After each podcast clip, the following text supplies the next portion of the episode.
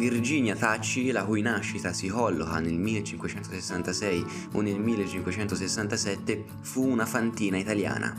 Ciò che la contraddistingue è il fatto di essere stata la prima donna, ad appena 15 anni, a diventare fantina per il Palio di Siena, in occasione del Palio alla lunga del 15 agosto del 1581, per cui correva per i colori del drago.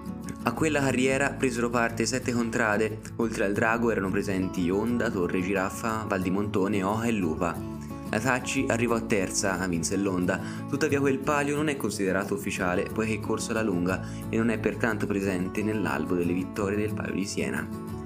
Nella tradizione popolare Virginia divenne un esempio di gloria per le donne senesi dell'epoca, si dovette comunque attendere il 16 agosto del 1957 per l'esordio della prima donna nel Palio di Siena moderno, quando Rosanna Bonelli corse per l'Aquila.